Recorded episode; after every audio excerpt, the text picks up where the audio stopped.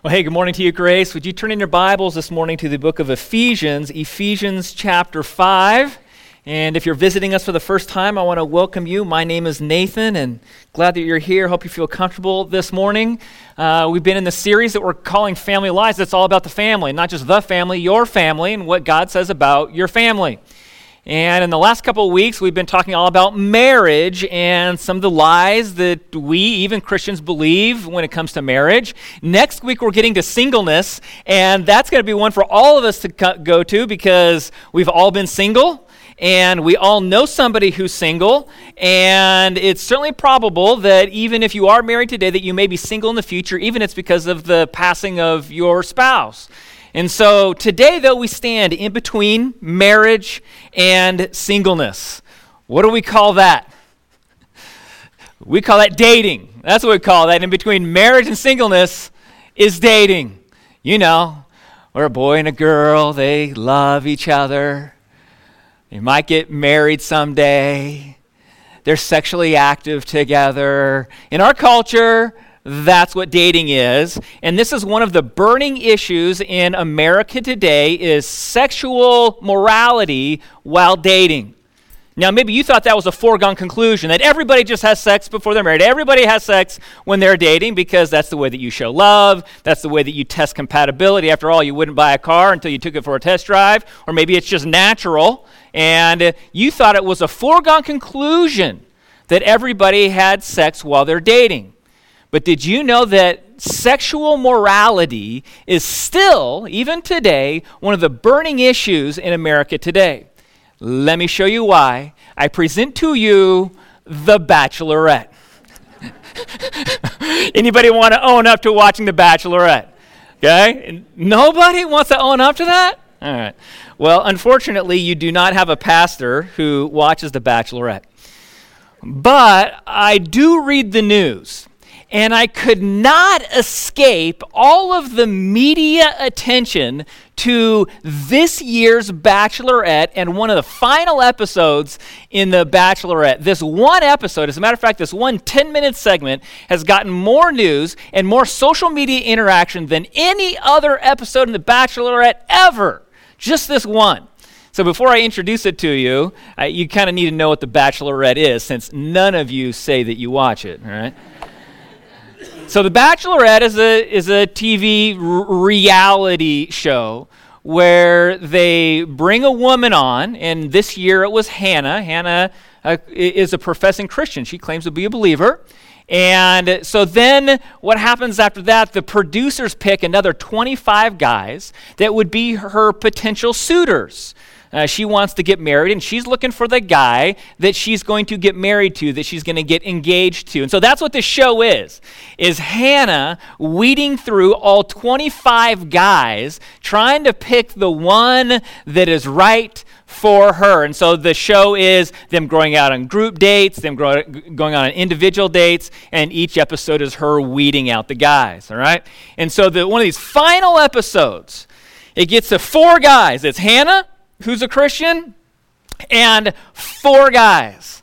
And part of the this once it gets narrowed down, the dates that you go on, they're called the fantasy suite dates. And so Hannah with one guy, they go to these exotic an exotic place. They stay there for a couple days in some hotel room. It's insinuated that they have sex. This year it actually shows that they do. And so she's got four guys. She's trying to pick between the four of them. One of the four, this guy's name is Luke. Luke. And Luke claims to be a Christian too. And so you have Hannah who claims to be a believer, and you have Luke who claims to be a believer, and they're sitting there in their fantasy suite date, and they start to have this conversation, the one that we're having today, about sex while dating. And they have opposing views on the topic of sex while dating. And so I want you to watch, I've edited it down a little bit so hopefully you can follow what, what's happening here. But I want you to see the, the conversation. I want you to pick who you think is right in this conversation. Okay? Here we go. Thinking about fantasy suites, like I've heard people proclaim their faith, but yet they've said things like, Yeah, I'm excited for fantasy suites. I want to explore this relationship on a sexually intimate level, and that's what I'm looking forward to. And to me, that's like, whoa, whoa, whoa, what? Mm-hmm. Excuse me? There's something I'm missing here. I just want to make sure you're not going to be, you know, sexually intimate with, you know, the other relationships here. Okay. Like, I totally have all the trust in the world for you. But at the same time, I just want to make sure we're on the same page. Like, if I, I mean, if I, if you told me you're having sex or you had sex with one or multiple of these guys, I'd be wanting to go home. I'm like kind of mad because, like, the way that you just said that, I get when you like care for somebody that you don't want to think about somebody being intimate with another person. But guess what? Sex might be a sin out of marriage. Pride is a, is a sin too. And I feel like this is like a pride thing. Let's say you've had sex with all these other relationships, all of them. I, I'm willing to do or work through anything.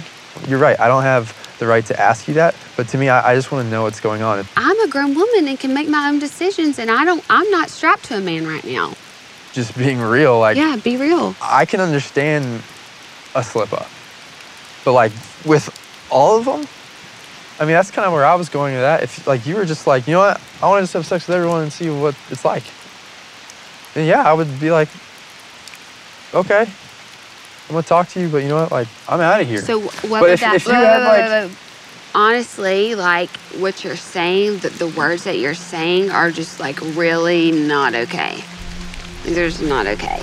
And you would not think of me as a woman of faith like I am and that we weren't on the same page. And it's like you're holding your no, no, no, no, no, no. You're holding other people to a standard that you don't even live by. Maybe because you've abstained from sex, but there's a lot of things that you struggle with, and it's like because I might might want to or have had sex, that's like your ex off. I feel like I've finally gotten clarity on you, and I do not want you to be my husband.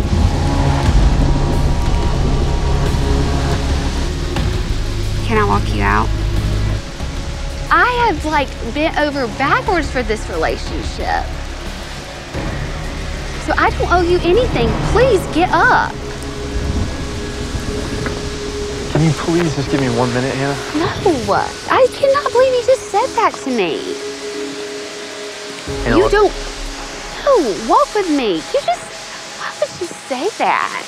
I don't even care what you just said to me about you feeling like that you have clarity on this. I still feel like you don't. There's something in me that is refusing me to get into that vehicle right now because my. If you really, I can probably get you to go in that limo. It, from what you said, I'm like, I'm so mad. so like, I have had sex Say what? Yeah. And I, Jesus still loves me.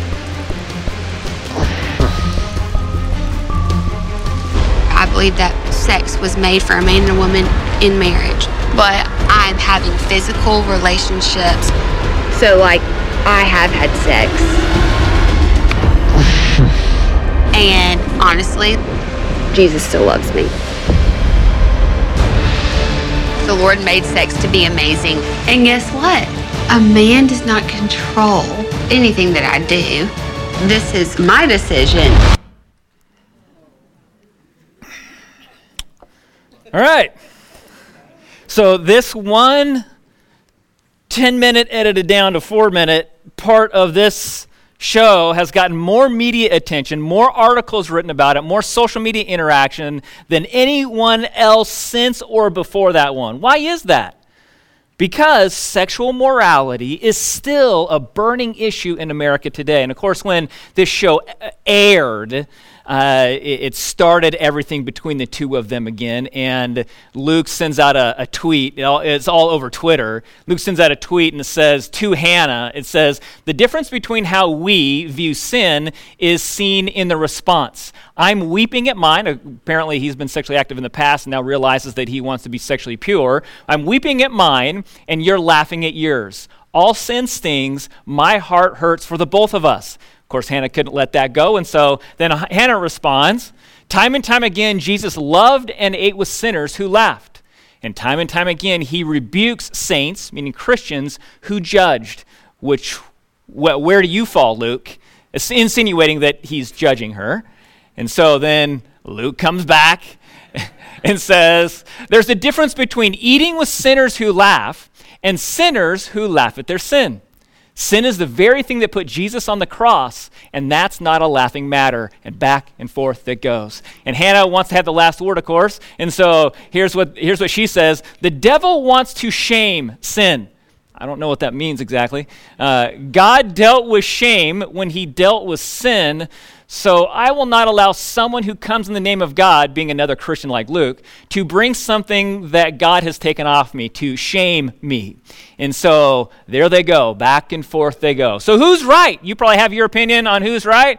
Uh, that uh, one's an idiot and one's smart. Of course, in the media, she was the one that was praised for her decisions and her uh, vocal position, and Luke was the idiot. Who do you think? Well, Today, we're going to let God decide who, which one of those two is right.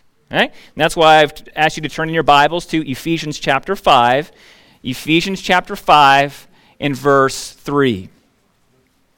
Ephesians chapter 5 and verse 3 is the only verse that we're going to study today, although we're going to turn to two other places in the Bible. So keep, keep your finger here and we're going to move around. But Ephesians chapter 5, verse 3 says this But immorality, or any impurity or greed must not even be named among you as is proper among saints. Paul says that it, there's, there's a absolute incompatibility between sexual immorality and uh, the Christian faith.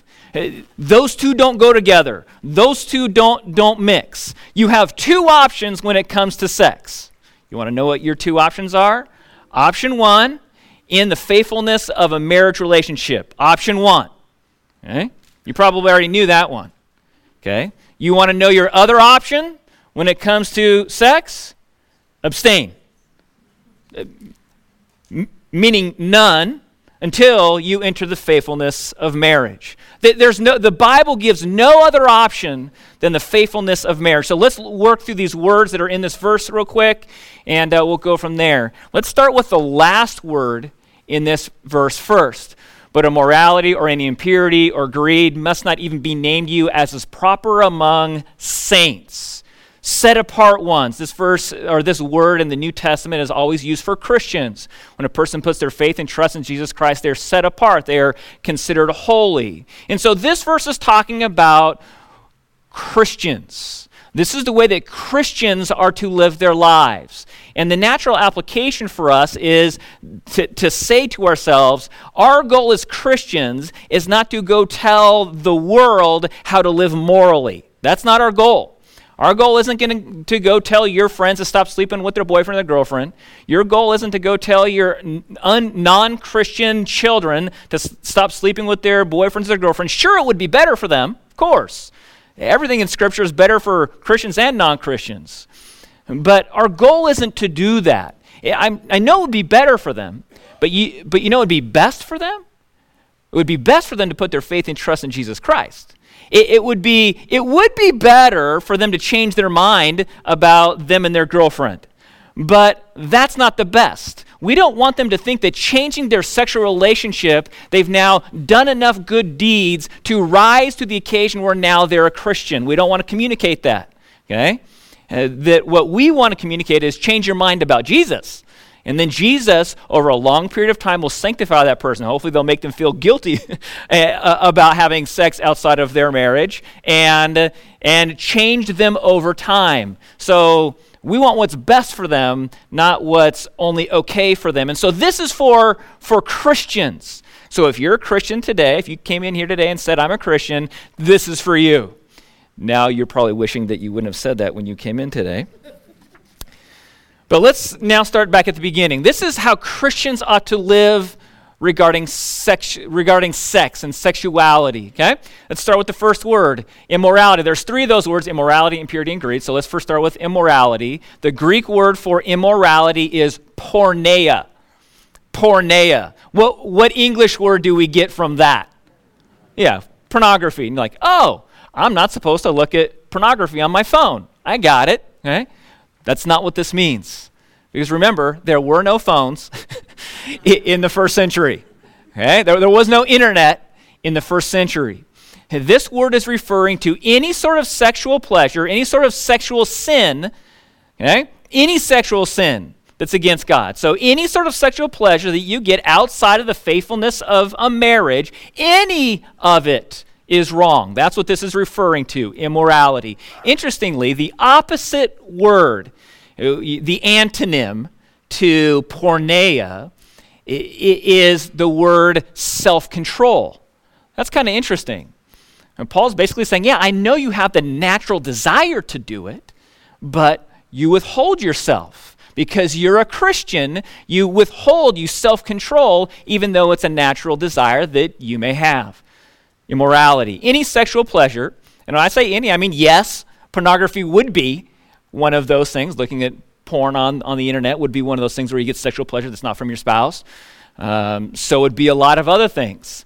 Uh, having intercourse before you're married, doing other sexually pleasurable things before you're married, uh, and it just goes on down the list of all those things where you get sexual pleasure that's not from your spouse. That's immorality. And then we move on to the next word. The next word is impurity. That's a little bit more of a broad word that uh, has the meaning in the Greek of rotten, filthy, obscene, or unclean.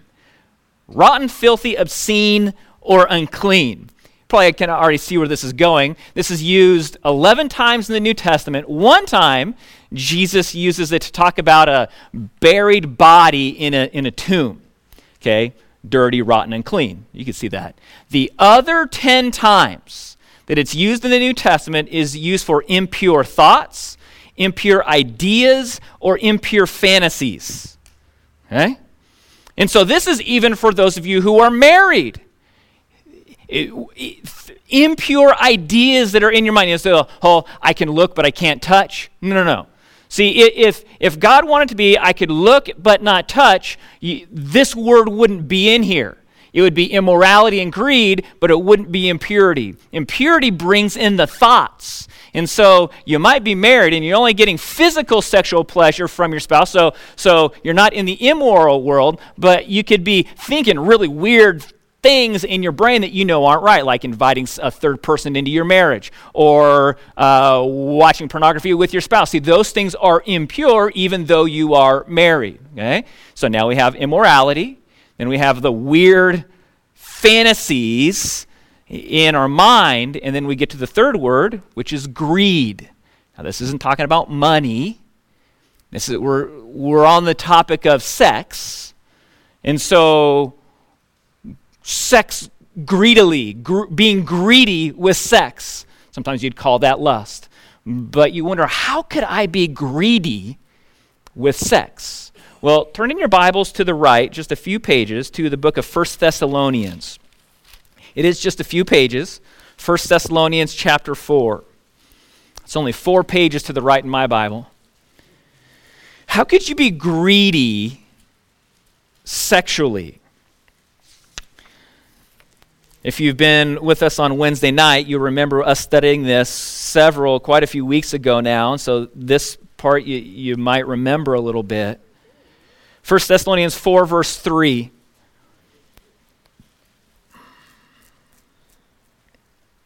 And so this is what it says For this is the will of God your sanctification, that is, that you abstain from sexual immorality. So, this is the topic. Staying away from anything that you receive sexual pleasure from that's not from the faithfulness of your, of your married spouse. Okay? Uh, stay away from that. Skip down to verse 6. This is still a topic s- sexuality.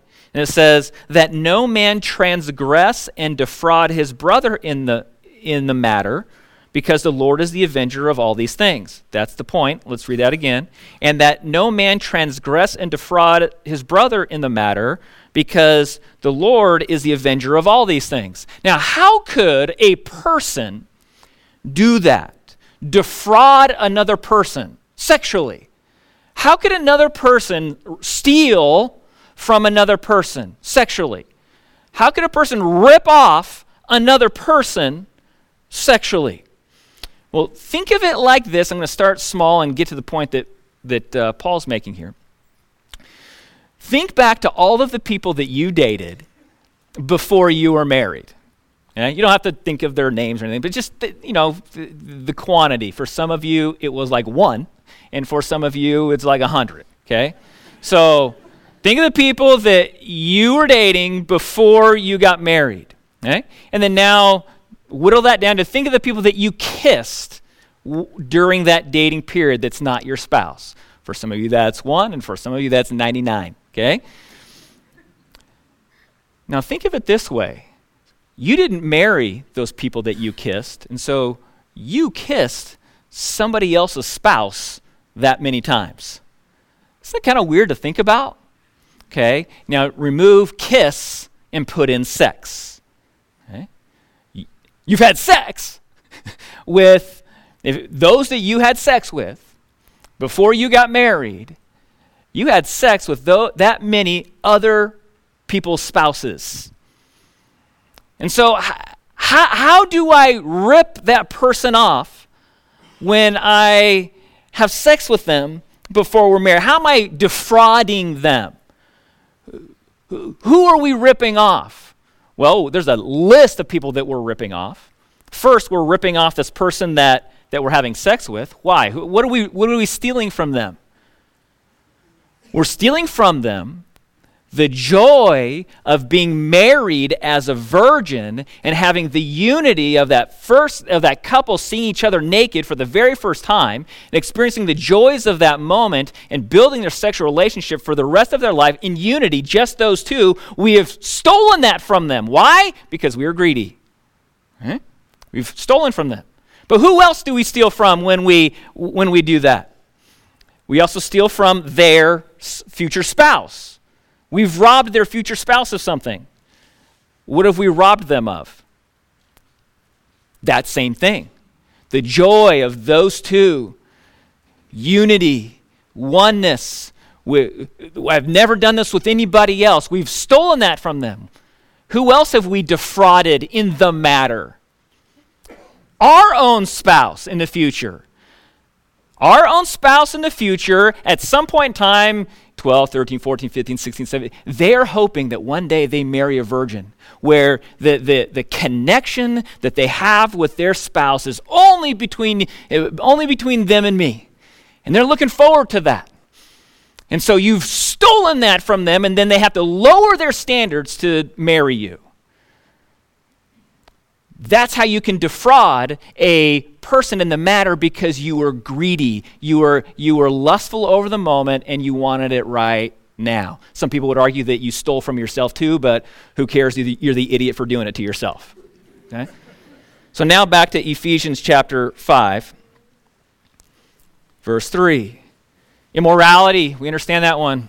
Impurity, we understand that one. Greed, we understand that one. And notice the phrase after that m- m- must not even be named among you. The Greek phrase there is there's not even a hint of it. It doesn't even give the pre- impression of any of those things. So this is a big deal to God. I'm not overstating it when I say this is a big deal to God when He says there shouldn't even be a hint of any of this inside of a Christian. And so, a Christian, as they live their life, once they learn this, they're going to live their life with no immorality and no impurity and no sexual greed in their life. Now, how in the world are they going to do that?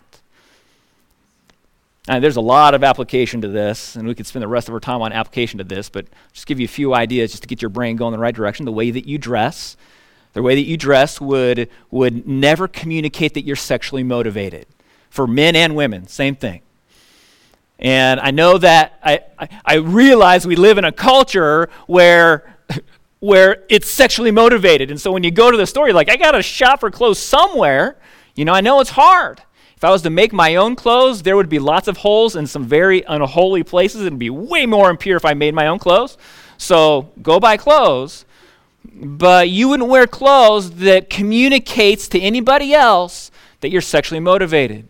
That'd be one application to this. Another application would be at work, that you would never spend any time with someone of the opposite sex alone, ever. Ever. You wouldn't meet for them, meet them in the office when no one else is there. You wouldn't go out to a private lunch with them. Not because anything's happening, but because even the people at the next table might get the hint that there's something between the two of you. See what I'm saying? God has a high standard for this. So that even when you're dating or when you're engaged, kind of back to the, the topic on the table, that you wouldn't do anything that would give anyone the impression that you were experiencing sexual pleasure with each other before you got married. You wouldn't go anywhere. You wouldn't do anything that, that communicated that to somebody. I think I've told this story before, but it fits here, so I'll tell it again. Uh, when Tanya and I were engaged, we were both Christians, and we had a commitment to stay sexually pure until we got married. We had a short engagement because of that. And and and Tanya, by the way, is the only one that I ever held hands with. She's the only one I ever kissed. She's the only one that I've ever had sex with after marriage. So it is possible, people. It's possible to do that. And so anyway, so we were engaged, and we wanted to. I wanted to show her Big Bear. And I, you know, when you're engaged, you wanted to explore all these things together, you know. And so I wanted to take her camping up in Big Bear. And so I had a whole plan figured out. I'd take the tent, and and she'd sleep in the tent, and I'd sleep in the back of the truck, or the other way around, whatever worked out. And then during the days, we would go hiking and biking, and and so I mentioned that to my dad, and my dad says, ah, "I don't, I don't know if you should do that." And he said, I, I, I trust you and Tanya, although there's a reason you're getting married, if you know what I mean. But I trust you guys, but but what would that even say to other people who knew what you were doing? Would they think that what you were doing was completely above board? and we all know the answer to that. We're like, yeah, right. They're going camping, sleeping in separate places. And so Tanya and I decided not to do that. We didn't, we didn't go, and you're like, man, but nothing's going to happen. This is, this is a big deal to God. Uh, there's a high standard here when it comes to these things. There's not even a hint about these things. Okay? So now you've seen the verse. Okay? We've talked through every single word there. You know what it means. What's your impression of what God thinks about sex here as we look at this for the very first time? It's possible that, that your impression might be wow. Everything that I've heard about God and sex is true. God hates sex. He thinks it's dirty. He thinks it's impure. He thinks it's immoral. He thinks it's greedy. And if that's what you're getting this morning, I've done you a disservice. I haven't, I haven't taught this well enough because I want you to know that God is pro sex. God is pro sex. He's not offended about it, He's not embarrassed by it. God is pro sex. As a matter of fact, it was God who invented it. I take you all the way back to the book of Genesis. We won't turn there because we've been there a lot lately. But you remember on the sixth day of creation, God creates a man, his body, his sexual organs, his, his sexual drives, his emotions, him biologically. And then he creates a woman and her body and her sexual organs and her emotional drives and her uh, biological needs. And then he puts the two together in marriage and as a sign off on their wedding vows, as they're walking back down the aisle, God says something that I don't even say in a wedding ceremony. He says, Go be fruitful and multiply. what does that mean? I think we know what that means. God is pro sex. And as a matter of fact, marriage is not just, or sex is not just allowed in marriage, it is required frequently in marriage. I want to take you to another place in 1 Corinthians. Turning your Bibles left to 1 Corinthians. This is a verse that, or a passage that talks about the necessity, the, the, the, the demand of sex in a marriage. And the guys are like, where's this again? I want to memorize this one. All right. 1 Corinthians 7.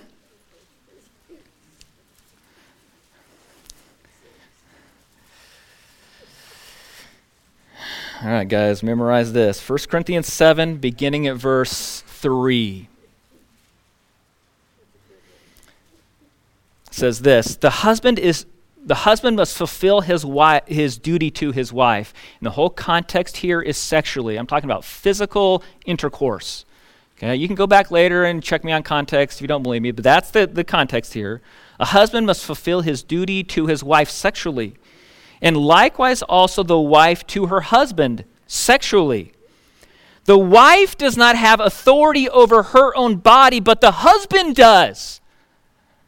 And before anybody gets offended, it says, and likewise also the husband does not have authority over her his own body, but the wife does sexually.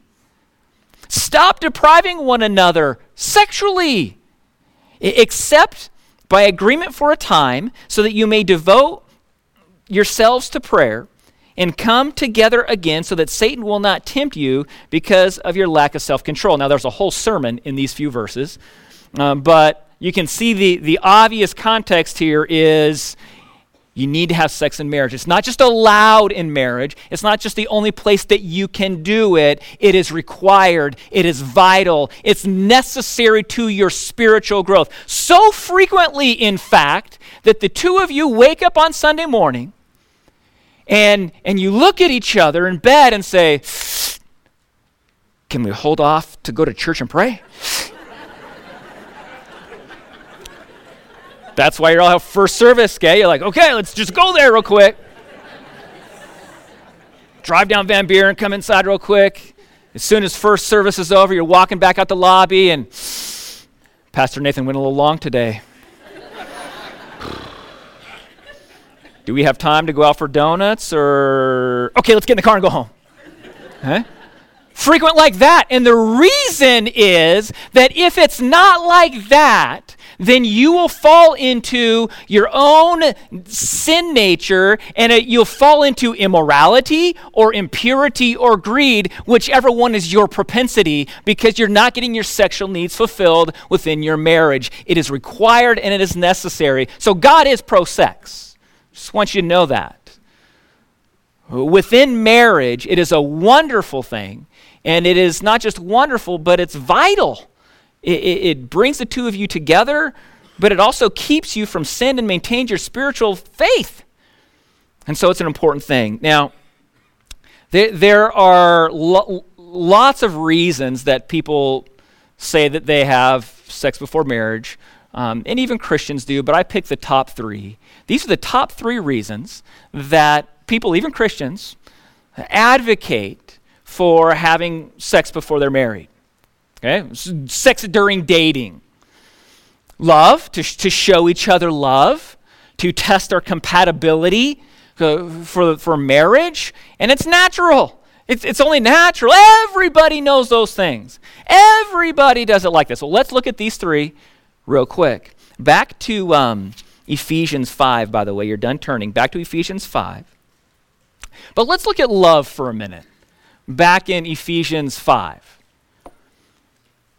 In our culture today, one of the common statements is don't have sex until you find the one that you love.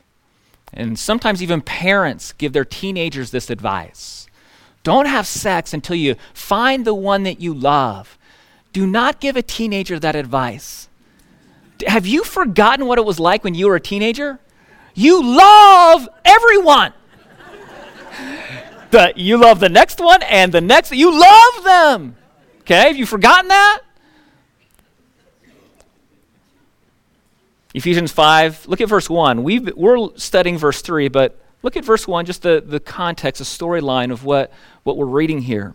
It says, Therefore, be imitators of God as beloved children, and walk in love. Okay, so here's that word love. Okay, if love's the thing, here's love. And walk in love. And now here's the example of love just as Christ also loved you and gave himself up for us, an offering and a sacrifice to God as a fragrant aroma. True love, love that is in the Bible kind of love, is a sacrificial love. It gives up what's good for me for the benefit of the other person so that they're not hurt. That is sacrificial love. And that's what Jesus Christ did for us. Jesus was up in heaven, the second person of the Trinity, living in complete unity with God the Father and God the Holy Spirit. Hey, he didn't need to come to earth to go on vacation, okay? And yet he gave up the glory of heaven to come to planet Earth, be, be born in a manger, live a life of mediocrity, being tempted to sin by Satan,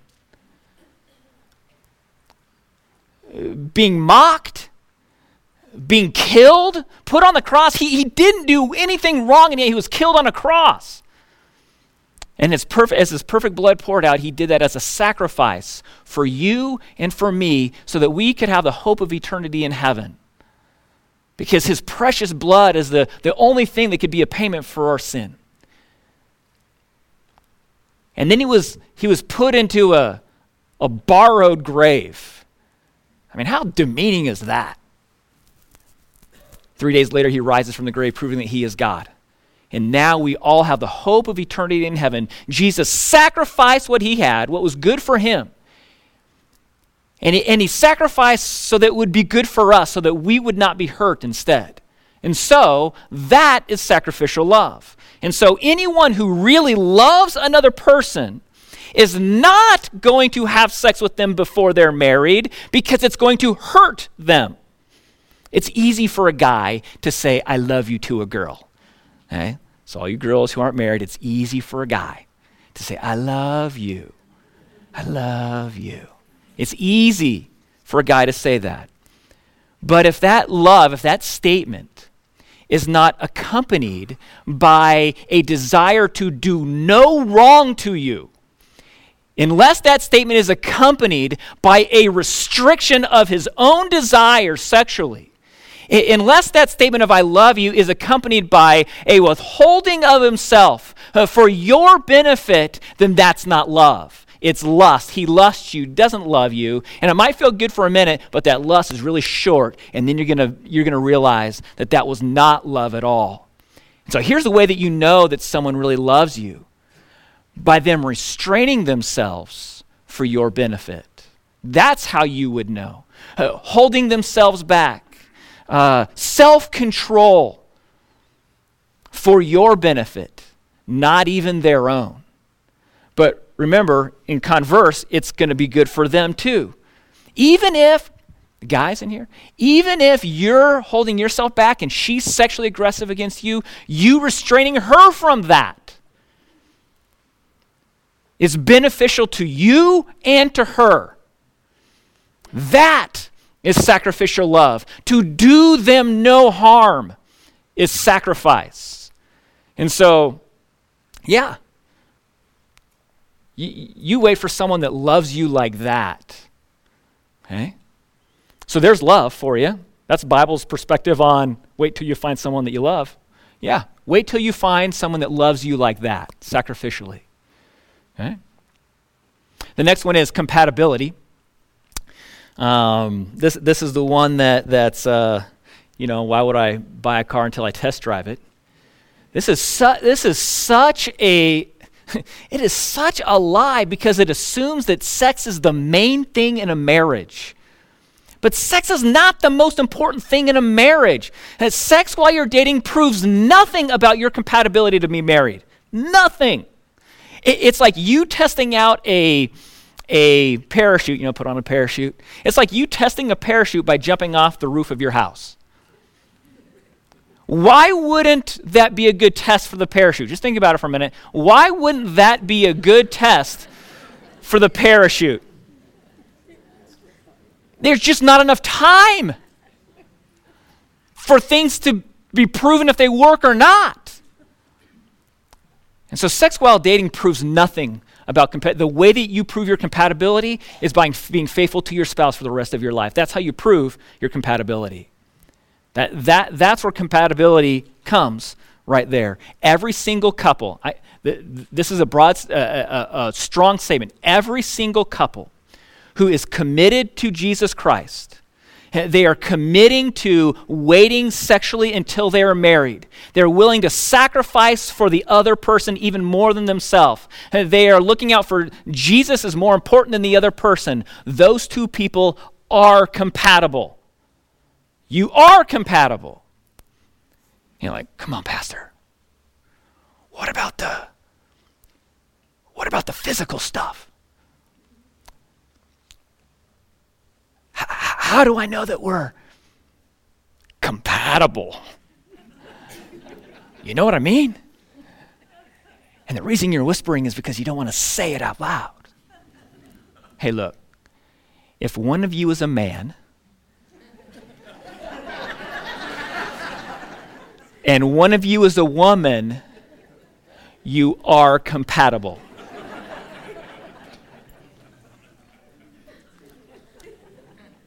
No tests needed. I don't even need to draw pictures for you. You got it. And finally, it's only natural.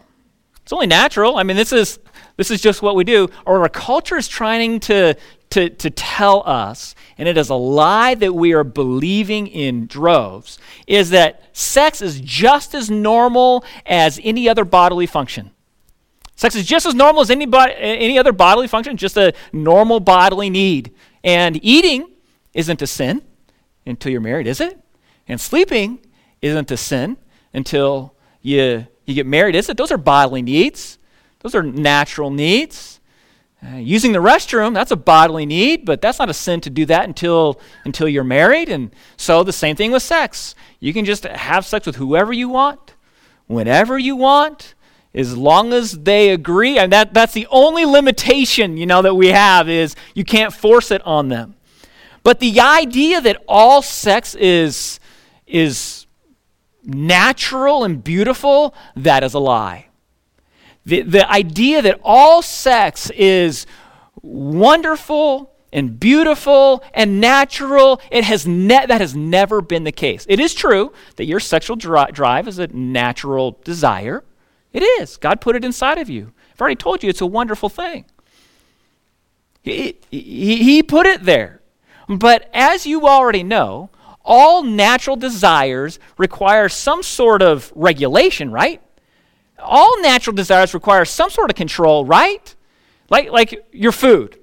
I know on your very first date that you went out with your spouse and you took them to a really fancy place like the Dodger game or or maybe um, what's that place right across the street from uh, Mission Inn down there? Uh, Mar- at Mario's, you know. Okay, so you take, take take your date down there, and you're all excited, and you order a really expensive Italian sounding plate, and it just turns out like it's spaghetti and ragu sauce, and it's sitting in front of you. I promise you, you didn't just grab all the spaghetti, just shove it in your face, eat it with your mouth open, just remainders just dripping down your face. You didn't do that, did you? That, that's your that's nat- that's natural, isn't it? But you restricted that. You learned how to use a knife and a fork and learned how to be proper. Okay? Because you restricted that. And food, we control the, the, the amounts that we eat. Things go bad when we, we leave natural things unrestricted, right? We get that concept about sleeping. You don't sleep wherever you want, whenever you want, do you? Let's go back to that date. You put, you, you know, you open the door for her. She gets in. And you get in. You drive down to Mario's down there, and and you, you order.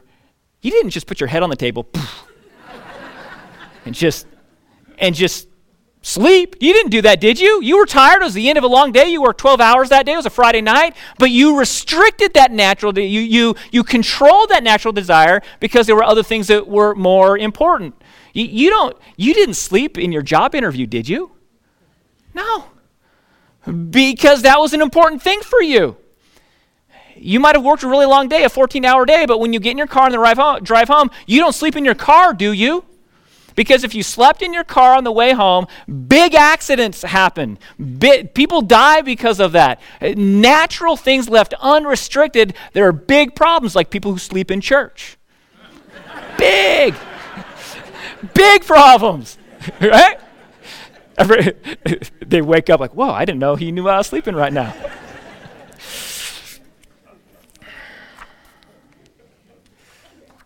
Using the restroom, that's natural. We even we even train our dogs. We put diapers on our dogs to control the nature. Uh, we train them to go do it at the right time in the right place. Hey, I encourage you to do it at the right time, in the right place too. Okay? All things that are natural, you need to limit them or there's going to be problems with those things. And the same is true for sex. Marriage is the control for sex. Just like there's a control in every other thing, marriage is the one for sex. God is pro sex. But it must be controlled like everything else. And now we know how Christians need to control it. Marriage is a wonderful place for it. Now let's get back to real quick the bachelorette and then we're done. Get back to, get back to Hannah and Luke. Who's right? You, ha- you have Hannah who claims to be a believer, claims to be a Christian, and she says, Yeah, you know, I mean, it, it's not really that big of a deal. Sexual morality isn't really that big a deal. Yeah, it might be a sin, but Jesus loves me anyway. Or Luke, he claims to be a Christian, and he says sexual morality is a big deal, and he's grieving, weeping over the, the sexual sin of his past, and he wants to live pure for the rest of it. Who's right? Who's right? Well, God can answer that question real simply in one verse Romans chapter 6, verse 15, where it says, What then? Shall we sin because we are not under the law but under grace? May it never be. All this is saying is, what then?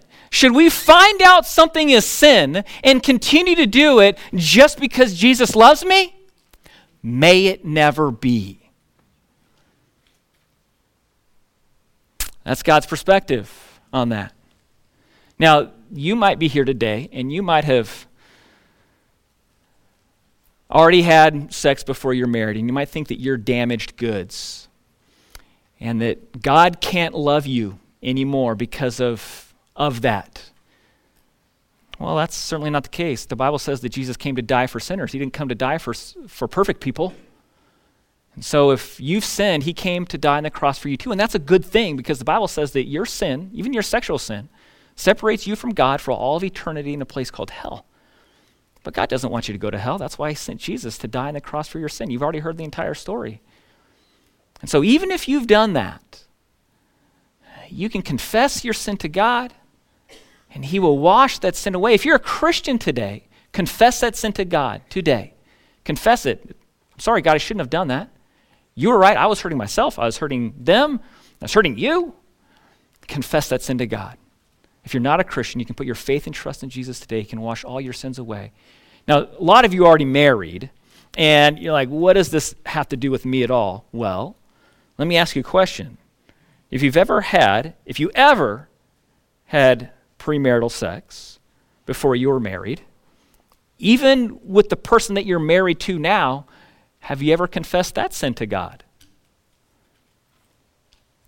Ha- have you ever done that? Because if not, it remains a fortress that Satan, Satan can use to sidetrack your desired morality. So confess it to God. Apologize to God. I shouldn't have done that. That was wrong.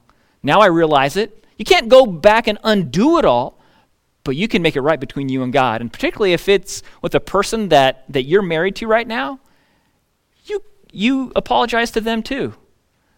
I'm sorry for robbing that from you. I'm, I'm sorry for stealing that from you. It might seem weird, like I'm supposed to apologize for having sex with my spouse. Well, yeah, before you're married, it was wrong. Now you know that. You didn't know it before. Now you do. Apologize to them.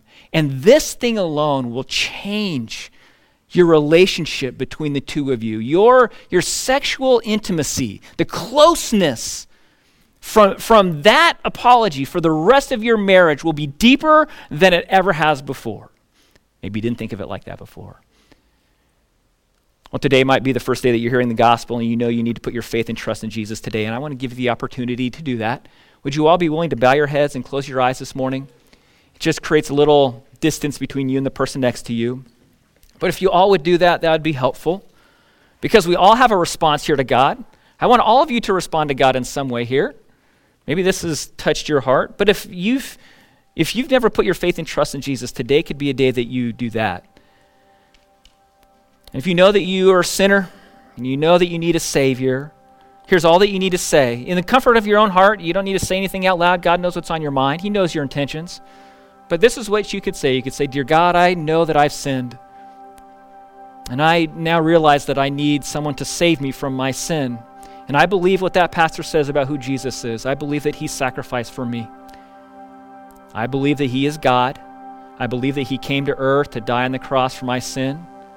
I believe that he rose from the grave. And I believe that he's in heaven today, and he is my Savior. I put my faith and my trust and my, my eternity into his hands. I want to live a life of purity from here on out.